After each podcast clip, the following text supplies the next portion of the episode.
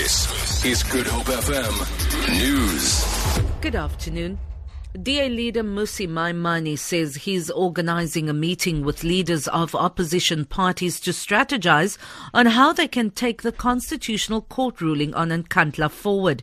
Maimane's been addressing a media briefing in Sandton following yesterday's ConCourt ruling, which found that President Jacob Zuma was in breach of the constitution in his handling of the public protector's remedial findings on his Nkandla residence.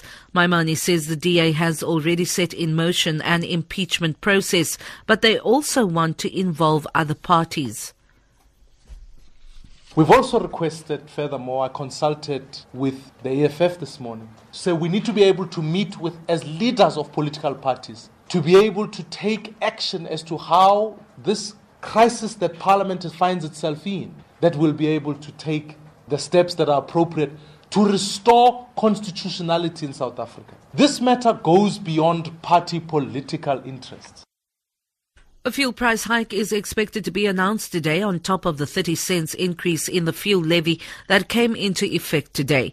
It's been predicted that the hike will be over 50 cents a litre, making the overall increase more than 80 cents. South Africans have been warned to brace themselves for much tougher economic conditions ahead, as Eskom's electricity tariff hike of 9.4% also took effect today. Economist Andy Pay says goods and services will cost more incomes are not growing as fast because you know the economy itself is not growing. You know the economy is growing at very low rates and expected to stay that way. What that means, therefore, that incomes for um, for South Africans, for consumers, uh, will stay uh, sort of under pressure, and we won't see the kind of increases that we've seen in previous years. Uh, this will also affect employment. A relative of the councillor whose house was vandalized during a protest at Mfuleni has described how he had to chase off protesters who were stealing clothing items and food from his home. 20-year-old Asia Kudumisa Honono says he was on his way from college when he found people helping themselves to anything they could lay their hands on. The protesters were allegedly angry after being removed from a nearby piece of vacant land they were attempting to invade. Tandi Swamara reports. Honono says he had to fight off protesters who had raided their fridge, drinking milk from the bottles, taking shoes and shirts that were lying on the bed.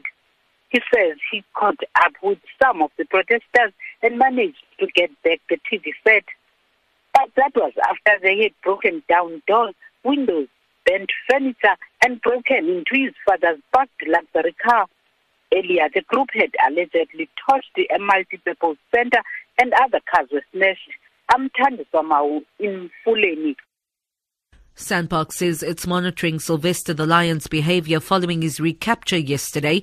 He escaped for the second time from the Karoo National Park near Beaufort West over the Easter weekend. Sylvester was darted from a helicopter after a 14 person ground crew located him in an area 20 kilometers northwest of the park.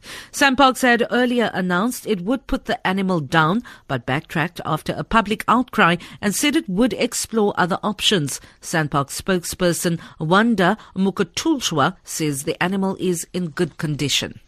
He actually woke up uh, by himself from the sedative that he, he, was given when he was darted, and he, he slept well. However, he is still quite skittish at this stage, which is to be expected because uh, this would have been quite an ordeal for him uh, being hunted and, and darted. So he is still a bit skittish, and we expect that he will be like that uh, for a few days more. For Good Hope FM News, I'm Vanya Klitschko